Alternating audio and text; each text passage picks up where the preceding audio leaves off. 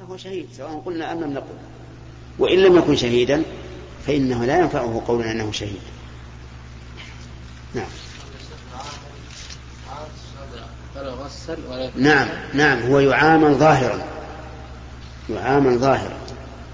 معاملة معاملة الشهداء كما كما هو معروف ظاهر لأننا في الدنيا نعامل الإنسان على على ظاهره لكن في الآخرة يعامل الإنسان بما في قلبه. ها؟ لا نعم يعامل يعطى حكم الشهيد في الأحكام ولكننا لا نشهد له لا نشهد له الآن ألسنا نصلي على على جنازة المسلمين الآن؟ نصلي عليه على المسلم ونعامل معاملة المسلم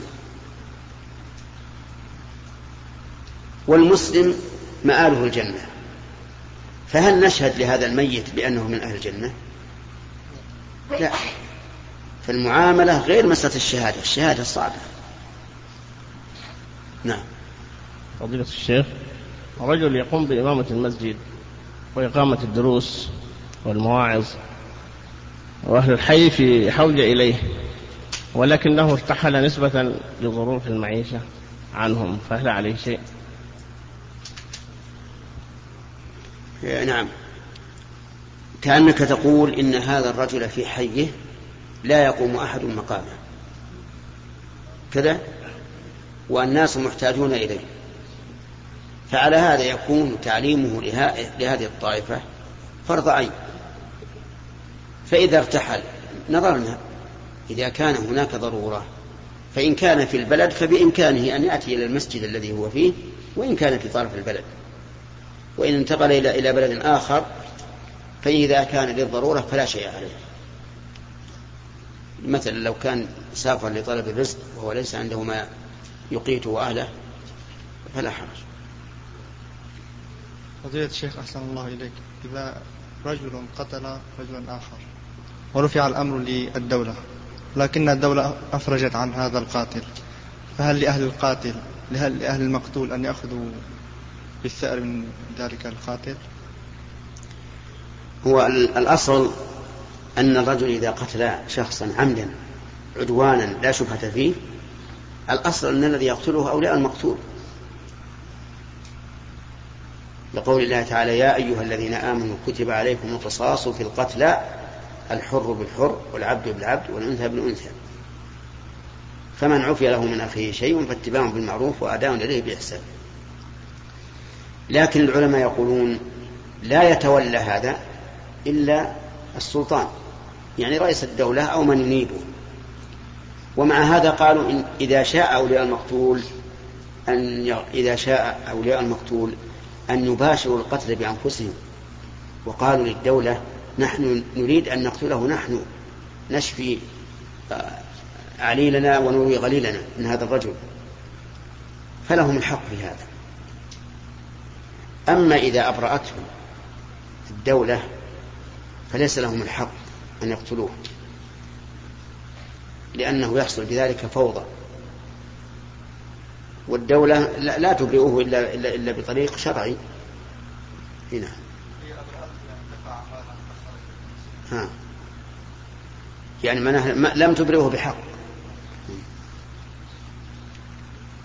أنا أخشى أن أننا لو قلنا أن لهم أن يقتلوه وهو في الحقيقة غير معصوم الدم الآن. دمه هدر. أخشى إذا قلنا بذلك يحصل فتنة. فالواجب أن ينظروا للمصلحة. إذا كان يخشى فتنة أن يكون من قبيلة ثم تثور القبيلة على هذه القبيلة ويحصل دماء. المهم ينظرون لما هو أصلح. نعم. يا الشيخ حفظكم الله أشهد الله أني أحبكم فيه. ما رأيكم في من يقول في موضوع إقامة الجماعة الثانية؟ ما رأيكم في من يقول في موضوع إقامة الجماعة الثانية؟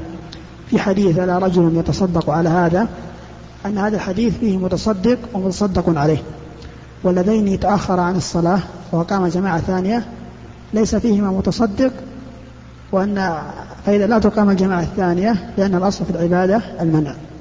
أفيدون جزاكم الله خيرا. من قال إن الأصل في إقامة الجماعة المنع؟ أي حديث يدل على أن هذا ممنوع؟ أنا ما خالف.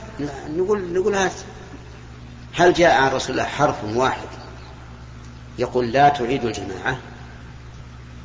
ما جاء. ثم إذا كان الرسول أمر واحد يقوم ومصلي مؤدي الواجب عليه يصلي مع هذا كيف اللي ما أدى الواجب؟ لأن الآن نقول إذا دخل اثنين بيصلوا فاتم الجماعة. نقول أنت الآن مطالب بالجماعة وأنت الثاني مطالب بالجماعة. فإذا كان الرسول أقام من لم يطالب بالجماعة أن يصلي مع هذا فكيف نقول لمن تلزمه الجماعة لا تصلي جماعة؟ هذا قياس منقلب. وأما تسميته هي صدقة فنعم. لأن الرجل اللي بيقوم معه قد أدى الواجب عليه. فصلاته الثانية تكون صدقة. فهي صدقة بالنسبة لأنه أدى ما وجب عليه. لكن لو كان إقامة الجماعة ممنوعا ما ما ما أجاز النبي صلى الله عليه وسلم الصدقة لأن الصدقة التي تستلزم فعل المحرم هي صدقة ولا حرام؟ واضح. لا يمكن أن نفعل مستحبا لانتهاك محرم لو كان محرما. فالمهم أنهم يعني هذا تعليل لا شك أنه عليل بل أقول أنه تعليل ميت ما له روح إطلاقا. لكنهم استدلوا بأن ابن مسعود جاء مع أصحابه يوما وقد فاتتهم الصلاة فانصرف وصلى في بيته. عرفت؟ هل فعل ابن مسعود حجة مع وجود السنة؟ لا هذه واحدة. ثانيا هل ابن مسعود رضي الله عنه رجع إلى بيته وصلى لأن الصلاة الثانية لا تقام في المسجد أو لسبب آخر؟ ما ندري. ربما يكون ابن مسعود رضي الله عنه خاف أن يقيم الجماعة الثانية وهو من أصحاب الرسول أن يقتدي به الناس وأن يتهاون ويقول هذا ابن مسعود رضي الله عنه تفوته الجماعة إذا نحن من باب أولى. ربما كان ابن مسعود رضي الله عنه انصرف إلى بيته يخشى أن يكون في قلب الإمام إمام المسجد شيء. فيقول الإمام ابن مسعود تأخر ليصلي بأصحابه لأنه يكرهني مثلا فيقع في قلبه شيء. خاف ابن مسعود أن لا يقع في قلب الإمام شيء لأنه يعرف ابن مسعود مثلا ولا بينه وبينه شيء لكن غير ابن مسعود يقول ابن مسعود تخلف عن هذا الإمام لأن هذا الإمام فيه شيء. ابن مسعود رضي الله عنه ما ندري وش السبب. وإذا كنا لا ندري ما السبب دخل المسألة الاحتمال. والعلماء يقولون إن الدليل إذا دخله الاحتمال بطل به الاستدلال. ولكن كما قلت لكم أولا عندنا حديث عن الرسول عليه الصلاة والسلام. أمر بإقامة الجماعة الثانية في من فاتت وقال إن صلاة الرجل مع الرجل أزكى من صلاته وحده وهذا عام. ما قال إلا من دخل مع صاحبه بعد أن انتهى الصلاة. ولهذا أنا أود من طلبة العلم أن لا يأخذوا العلم من رجل واحد أو يعتقدوا أنه معصوم من الخطأ. ما أحد معصوم. لو كان أحد معصوم معصوما لكان أول من يعصم الصحابة رضي الله عنهم وهم وهم يقع منهم الخطأ. فعلى كل حال الذي نرى أن إقامة الجماعة الثانية أنها من السنة. وأما أخذ وأما جعل ذلك أمر راتبا فهذا هو الذي يكون من البدعة. كانوا فيما سبق في المسجد الحرام يصلي أربعة أئمة. مسجد الحرام مسجد مكة. أربعة أئمة. إمام للحنابلة وإمام للشافعية وإمام للمالكية وإمام للحنفية. لكن لما استولى الملك عبد العزيز رحمه الله على مكة وعلى الحجاز ألغى هذا. قال ما يمكن. مسجد واحد يكون فيه أربعة أئمة هذا ما يصير. إيه.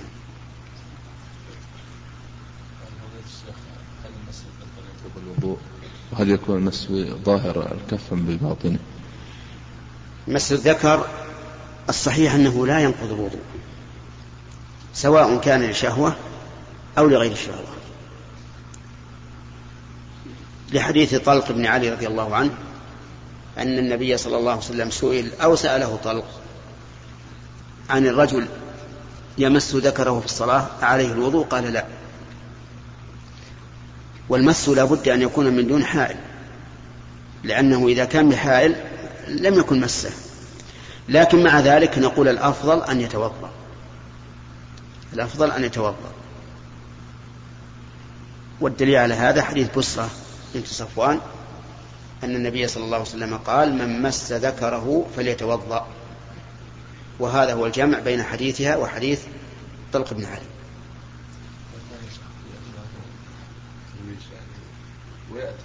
لا لا بأس. يعني أثناء مثل رجل توضأ ثم تروش وفي أثناء تروشه مس ذكره. نقول لا حرج لا حرج عليه ولا ولا يجب عليه إعادة الوضوء. كذلك لو كان الرجل توضأ ثم لما أراد أن يربط سرواله مس ذكره. أيضا لا يضر. ولا ينتقض الوضوء بذلك. نعم. أي الوسط الوسط نعم. الحمد لله والصلاة والسلام على رسول الله الشيخ المعهود عن السلف أنهم يفسرون المعية بالعلم فيقولون في مثل قوله تعالى وهو معكم. قالوا أي بعلمه.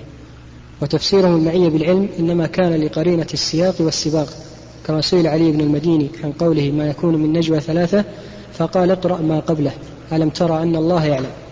السؤال كيف نوفق بين ما قاله السلف وما قاله شيخ الإسلام في أن المعية حقيقية؟ نعم. الواقع أنه لا, لا, لا منافاة بين القولين لأن السلف فسروها بلازمها فإن من لازم المعية أن يكون عالما بالخلق سامعا لهم مبصرا لهم له السلطان عليهم. كل ما تتضمنه الربوبية داخل في قوله وهو معكم. وتفسير الكلام باللازم لا بأس به لا سيما وأنه فيما سبق كان قد فشى مذهب الجهمية الحلولية الذين يقولون إن الله معنا بذاته فيما كان في الأرض. ولهذا قال عبد الله المبارك ولا نقول إنه ها هنا في الأرض. يعني كما تقول الجهمية. ومن المعلوم أن عامة الناس لا يتصورون معنى المعية حقيقة مع علو الله عز وجل.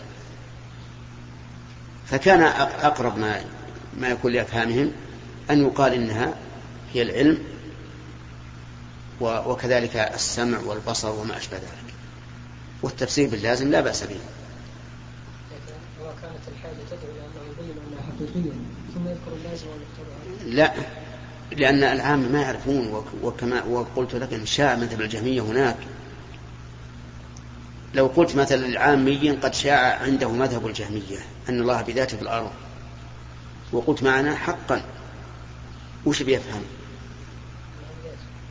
لا يفهم أنه في الأرض. يعني في الأرض. لكن إذا قلت معنا يعني يعلمون. واللي يعلم كأنه معك. الذي يعلمك كأنه معك. يسمعنا ولا يسمعك كأنه معك.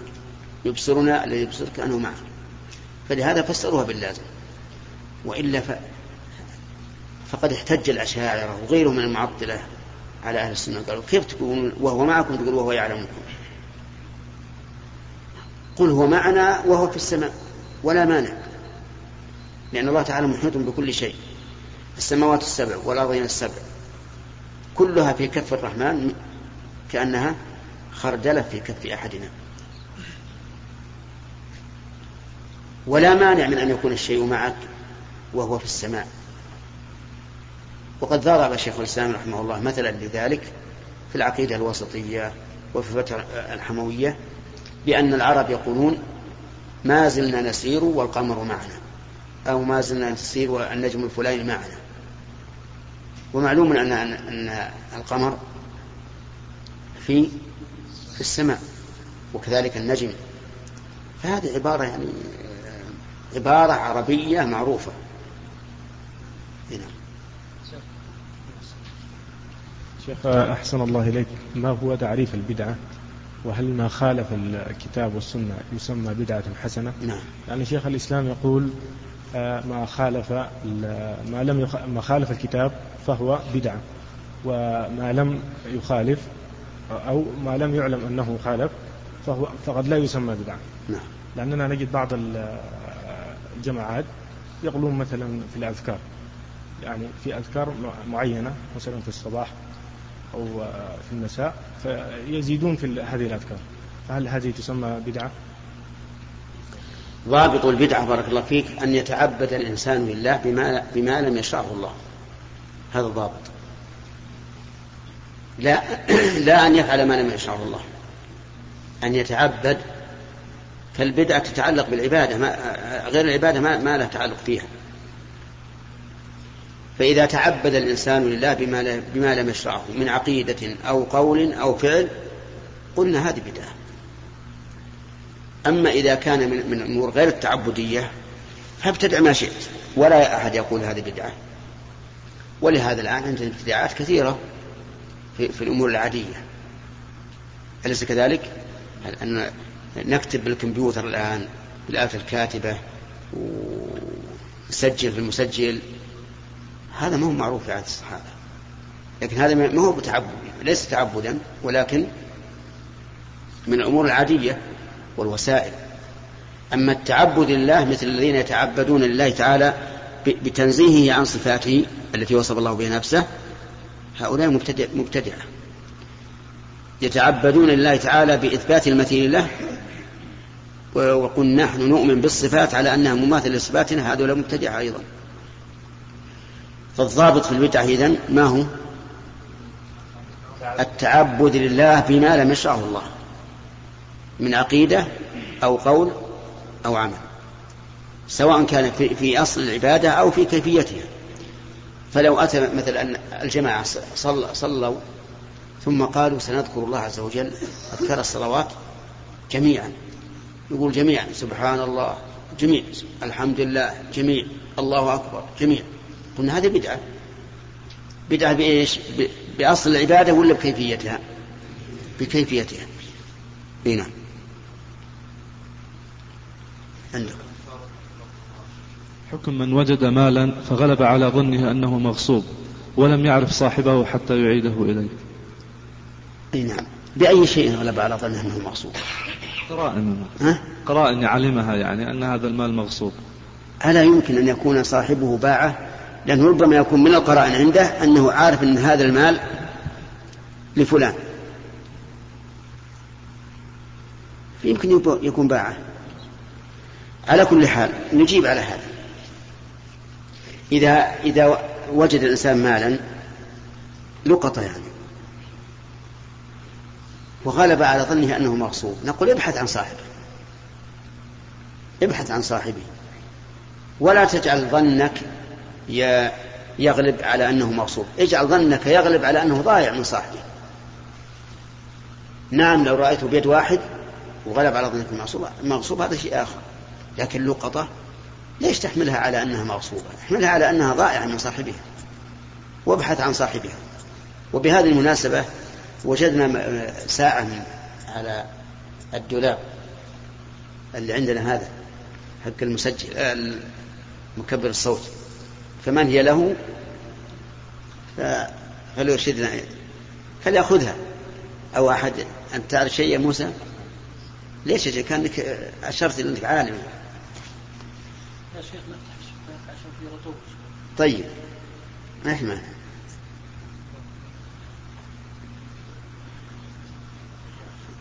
المهم بارك الله فيك إذا وجدت لقطة ف... ف... فأنشدها سنة كاملة.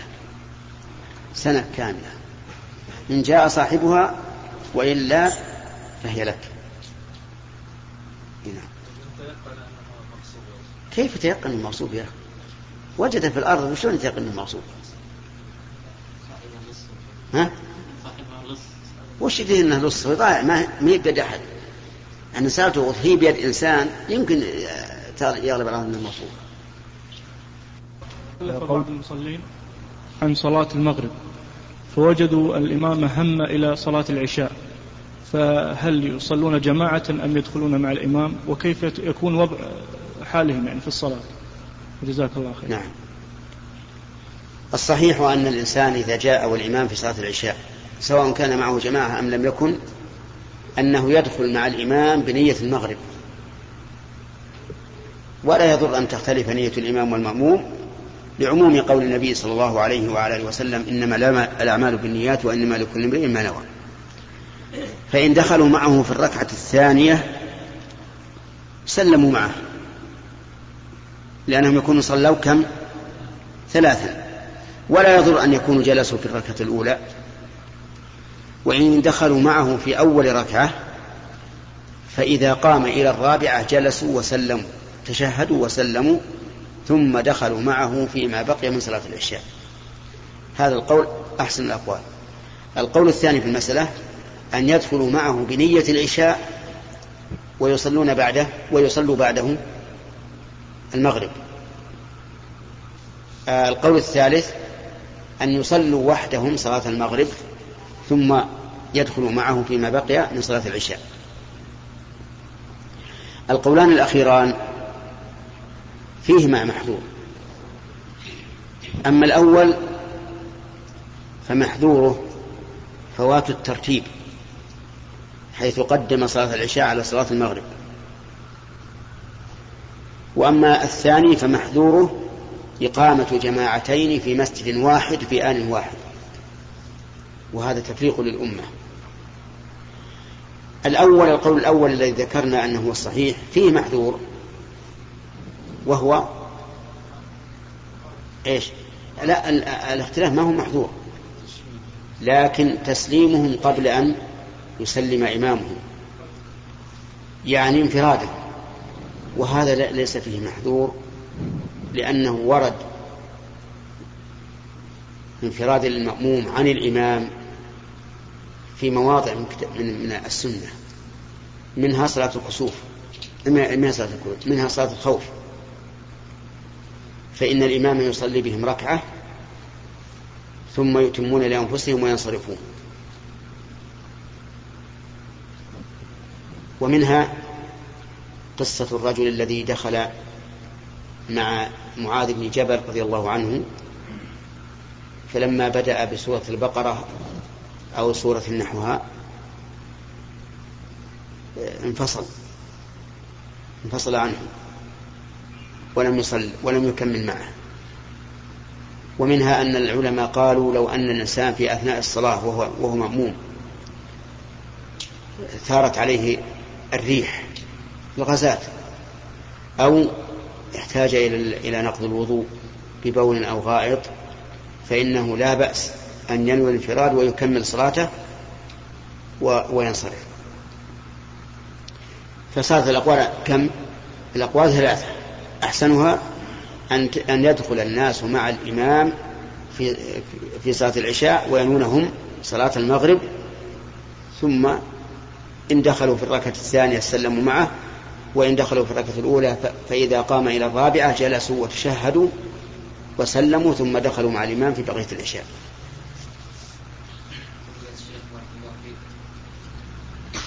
أحد الأخوة المقيمين في جدة بطبيعة العمل العسكري انتقل إلى الرياض ومكث ثلاث سنين. فهو يأتي إلى جدة يعتمر. فله تقريبا عشرين عمرات وحجتين. فهو أحيانا ينوي أنه سيعتمر من الرياض. ويأتي إلى جدة. ثم لا لا يحرم من الميقات. وأحيانا يعني لا يكون بالقصد أنه سيعتمر فيأتي إلى جدة ثم بعد ذلك يعني ينوي العمرة. نعم. ثم بعد ذلك انتقل إلى الأحساء وأيضا جلس مكث فيها سنة. وهو لا يدري أن أنه يحرم من الميقات ظنا منه أنه لا شيء فيه. فما حكم عمراته وحجتيه حجتيه وهل عليه شيء في ذلك؟ بارك الله أما العمرات والحجة فهي صحيحة غاية ما هنالك أن العمرة التي أحرم فيها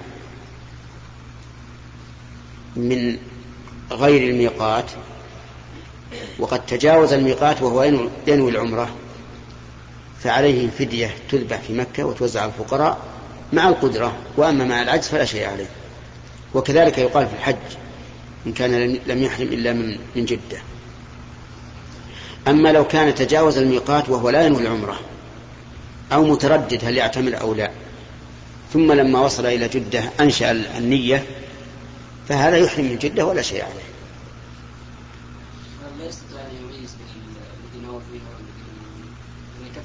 ما يخالف. هذا يبني على اليقين. يبني على اليقين وهو الأقل.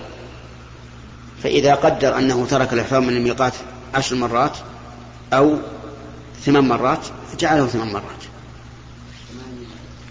أي نعم. في مكة وتوزع على الفقراء. هذا مع القدرة وأما مع عدم القدرة فلا شيء عليه. بعده رجل رضع من زوجة أخيه رضاع محرم خمس رضاعات محرم. هل يجوز للأخ من النسب الأب من الرضاع أن يسلم على زوجة الأخ هذا الرضع كيف؟ رجل نعم. رضع من زوجة أخيه. نعم. رضاعا كاملا. رضاعا كاملا. نعم. هل يجوز وتتزوج هذا الرجل الراضع هل يجوز للأخ من النسب الأب من الرضاع أن يسلم على زوجة أخيه وابنه من الر- من الرضاع؟ نعم. يعني يقول هل زوجة الابن من الرضاع كزوجة الابن من النسب؟ ما ما يهم ما ما, ما تأثر معلوم أن زوجة الأب من زوجة الإبن من النسب محرم لأبيه. أليس كذلك؟ طيب. زوجة الإبن من الرضاع. ولو كان أبوه من الرضاع أخا له هذه فيها خلاف بين العلماء. فأكثر العلماء على أن زوجة الإبن من الرضاع كزوجة الإبن من النسب. يعني أنها محرم لأبيه من الرضاع وتكشف له لأنها محرم. واختار شيخ الإسلام رحمه الله ابن تيمية أنها ليست بمحرم. وكل منهم استدل بحديث بالحديث نفسه.